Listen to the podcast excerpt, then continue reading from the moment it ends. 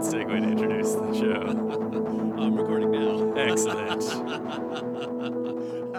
How do we start a show with speaking of Oedipus? Boldly. Boldly. hey, welcome back to the Unimposter Podcast, where we prepare ourselves with the bare minimum of thought process and a lot of humor so that we can invite you along a journey of discovering what's good in the Bible. That's not fair. I try hard. I'm Damien. I'm Andy. He's the one who said Oedipus, just by the way. and we're here. This is a this is gonna be like a, a, a two or three episode wrap for not like not Uh, boots and cats and boots yeah. and cats, but I mean like uh. we are wrapping up season one, book number one of the Bible here. Bricker Bricker, that's exactly right. And so we have been Sometimes with your questions. sometimes yeah, exactly and so uh you know just uh, uh casting a casting a glance back you know i've i've gone back and listened to some of these now and i i know that people who actually like do podcasting a sorry. don't actually listen to their podcasts I have though, just because it's like when someone says, "Hey, I'm listening to your podcast," I get kind of like nervous, like, "What are they going to be hearing?" And so go back and listen to it, like, oh, "I'm gonna have to explain that art."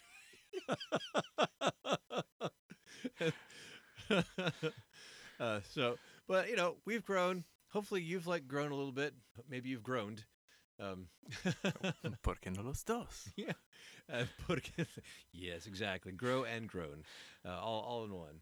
Uh, Andy, what what what what has your experience been doing this whole thing this last uh, last couple months here? It's been fun. It's forced me to sort of think through a lot of things of Genesis that I didn't consider as much. And I think, well, we were talking before, but I think the thing that sort of jumped out to me most was a lot of the literary parallels between different parts of Genesis didn't jump out to me as much until we went through this together. And I was trying to be like, okay, how do you sort of tie this? How do you tie these together? And I was like, oh, wow, this is the exact same thing that just happened in that story. Yeah, How I- did I not catch that? Yeah, and I've like this is not my first time through the book of Genesis. Yeah. This is not my first time studying the book of Genesis uh like scholastically, like you know like like where grades mattered, you Yeah. know. But I for some reason, man, I like there you you'd point something out I'm like, "Oh wait, no, that that's like that." And like the same themes would pop up and um and it's like I lost track of that word again. It's that big like like seventeen dollars seminary word where like where it's like it's like a poem that begins and ends the exact same way. What was that word again? Oh, chiasm. Yeah, chiasm. Oh, it's like C H I A S M. Chiasm. It's such a like a. It's fun. That is correct. Next speller. it is. It's fun to say. It's fun to read when you're actually like studying this stuff and like they're like, hey, look out for chiasms because the Jewish writers, the Hebrew people, loved chiasms. Love that stuff. They, they- yeah, they did. And I didn't realize until we read uh, the, the the book of Genesis and saw the number of times that the theme of God creating man to do a specific job just kept popping up over and over and over again. And when he wasn't doing it right, the way that more death would enter into the world, the way that he was doing it, when he was doing it, the way that the restoration of life would come back into uh, come back into the world again. I was I, I was blown away by just how focused the entire book was. I was too. I didn't catch it that like I I was also like, "Oh wow. That that just keeps coming up." Yeah, yeah, and it's like it, it, it would be one thing if it was like okay, like yeah, we have this right here, we have that right there, and okay, whatever. But it's like it's it is a major theme of the book is that, and then like the the the chiasm, like the the beginning and the end, is both with that that picturesque view of the garden, of like just that that place of Yeah. perfection. Uh, where you know, like it begins with a garden, it, it ends where um, it, it, it ends where, where Jacob Israel is buried in that place, and uh, and it was after the promise had come true that through his family the world would be saved. And I mean, if you know, we we look at it now with like, okay, saved in a much bigger way through his family right now. But I mean, Saved from everybody dying is still pretty impressive. Like that's Yes, that's, I that's good saving. the, the the biggest civilization at the time, the center of civilization for the world, which was the, like the these people, the uh, the the Egyptians, and they they should have all starved because none of none of them saw this coming. I mean, Pharaoh had a dream where his dream told him it was coming, but none of them saw this famine coming, and they should have just like everybody else after seven years of wow, we can't fail to grow food, died off with everybody else. But but God saved the world through His people doing what they're supposed to do. Awful stories along the way. Yeah, I, we're talking about we're, we're going to have a special guest in here next week a lot of which we skipped. yeah, we did skip a lot of those, uh, and, and, and we're going to ask him like you know like we we eventually had to ask the question just because you know like you have to say things out loud like how did the book of Genesis make you feel? at certain points in times it is a therapy session because ugh, it's bad. We're gonna move a couch in here. Come lay down. It- Tell us how it made him feel. It made me feel bad. So yeah, we're we're gonna have a we're gonna have guests. We're gonna have people come. Ahem. Mic check, phlegm check. uh, we're, yeah, we're gonna have a, a couple of guests uh, based on their availability, and you know they are um, busy, busy pastor type people, but they're going to come in and give us their professional pastorly uh, opinion about uh, some of the things we talked about. But we have uh, we have one one question we but, wanted to bring up. But you don't know who those people are because they're strangers for now. They are strangers. Yes, they are stranger things. Speaking of strangers, nice. That's a plus segue. One of the topics we wanted to come back and look at was the, the, uh, the strangers that we run into in the book of Genesis. keep it together. We're professionals. We're professionals. kind of. Kind of. I mean, we're, we're not doing what we're professional at right now. That's true. but Oh, at this, we're amateurs at best. Yeah, I, yes, but I mean, hey, at least we people can hear us say words. Uh, uh, so, um, this the uh, the messengers, the visitors, the people who would come through and they would say things on behalf of on behalf of God, on behalf of God. They, they would they would like you know they'd show up and uh, sometimes it's a guy named Melchizedek who shows up and is relevant for about two verses that have confused us for generations. What happened to that guy? Yeah, and then there's a guy who like shows up as a wrestler, and it's, as, so like Sometimes, and then there were three men there. right. What? What? Where'd they come from? So, in any case, what what gives with the message? What what are these guys? Oh, was I just supposed to answer the question? No, no. We're, Oh, we're, good. We're, going to dig into the question. I was really hoping that was rhetorical. yeah, but let's let's start let's start let's start tackling at the question though. Like, um, So, what are some options? What are things that people have said? What are things that people have thought the strangers are? well, I I like the word Thought about who they are. pre-incarnate because gosh. it's like it's so like it has so many prefixes in it, and then it has the word carne, which means meat. All of those are true statements. So, I, I can't. yeah, I can't pre- dispute any of that. Pre-incarnate means before it was in the meat. Still, he is not lying. yeah. A, a, a more normal translation would be before he was in the flesh. Yeah. But but you don't ever use the word flesh ever unless you are talking about Jesus-y things or you're a serial killer. or you're German and talking about meat. Fleisch, yes. Yeah, so- So which is why I'm like, yeah, before he was in the meat is, is yeah, that's that's pretty much what that means. yes. So before, yeah. So pre-incarnate. So pre-incarnate Jesus is like a concept which is like before Jesus was born to Mary. What was he doing? Yes. The idea that it was still possible for him to take a human form and be on the earth. And so it presupposes a couple of things that you got to just start getting comfy with. If Oh, oh, sorry. Before we get before we jump into this too far, yeah. we should probably make clear when we like first episode I think it was when we were talking about like primary issues and secondary issues and like this is like so far down the chain of how important things are. Yes. Like th- th- we're having fun here. Like we're we're we're goofing off and being like, "Hey, let's talk about theology stuff and churchy things." This is not like if you think everything we say today is completely wrong, that has zero impact on anything about actual like the Bible, Jesus, etc. yes, absolutely. Yeah. Yeah. Forgot we, we, should probably mention that before we get started because we're gonna get into some really weird stuff. yeah, yeah, we, we tackled all the poker factor stuff in the last 38 episodes. Yeah, this one's just for relaxation. We're gonna kick back and talk about some stuff that is fun to talk about. Maybe Yeah. not super important, but fun to talk about. Yeah.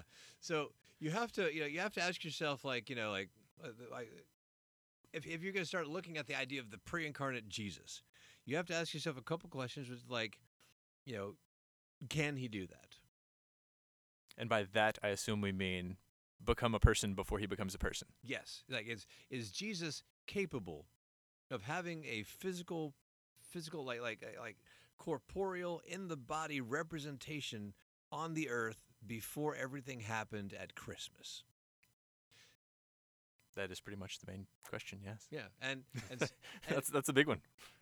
which which starts to uh, it, it starts to drift over into the can God make a rock so big that he can't move it question. You know, like that that that that ridiculous uh, question, um, which I think I actually studied that one in a seminary class, just as like as far as like.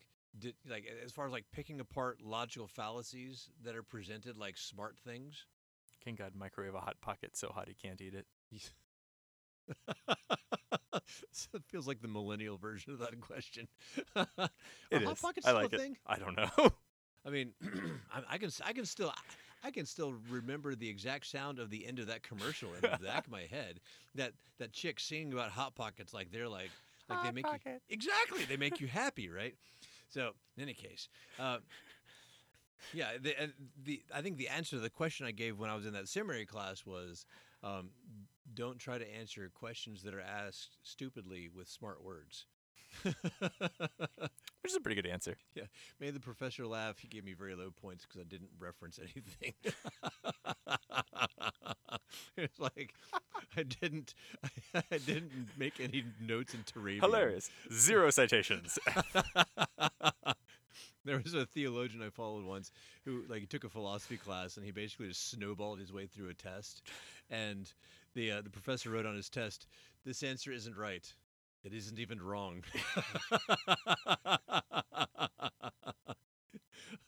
so, same answer I got from that professor, which is like, I, like yes, I agree.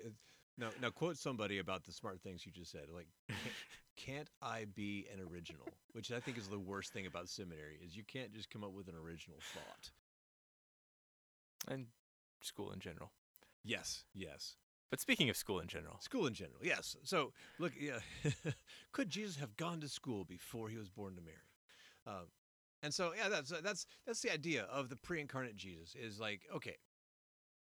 Jacob said that he talked, said he wrestled with God, and if God is divided into three approaches that we that we have with him, three existences, three unique identities, Father, Son, Holy Spirit, then which is a whole different podcast It to try to figure out the Trinity. entire So uh, we're just gonna yeah. keep going. Yeah, because like anytime you start getting close to trying to like trying to nail down the actual like existential bits and pieces and building blocks and whatever of God, you always wander so close to heresy that like the check engine light goes on all the time.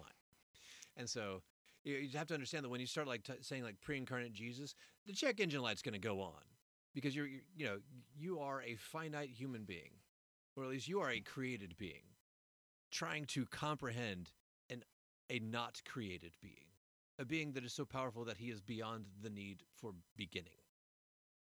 And I can I, I- I can already feel like five or six ears that are attached to faces that are attached to eyes that are beginning to glaze over right now. So I'm, I'm gonna gonna move away because it's like one of the things like you start trying to comprehend the eternal and your brain just starts going going into low power mode.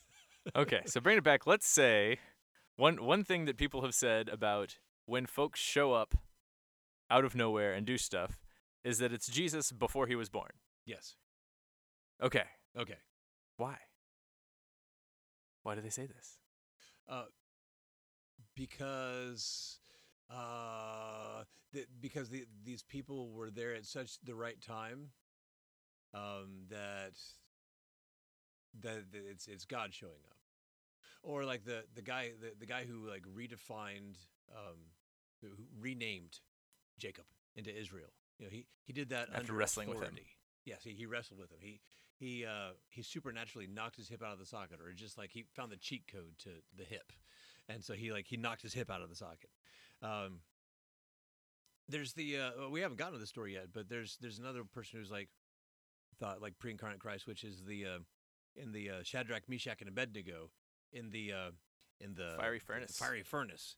There's three of them that were put in there, and they look. There's a fourth guy in there, Why is there a fourth guy in there? and so that you know that has to be a supernatural person because he just operates inside of the oven. And so you're you're left with either pre-incarnate Christ or an angel, but something supernatural that is a- able to not be bothered by fire. Yeah. So, um, so that's that's at least why like that that narrows it down to either either angelic being or pre-incarnate Christ.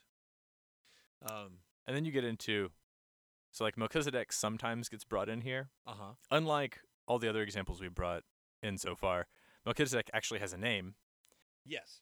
And like is referenced as having a backstory and all that sort of thing.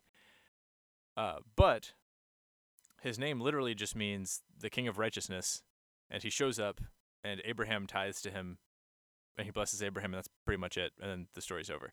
So some people have also seen a similar sort of thing going on with him.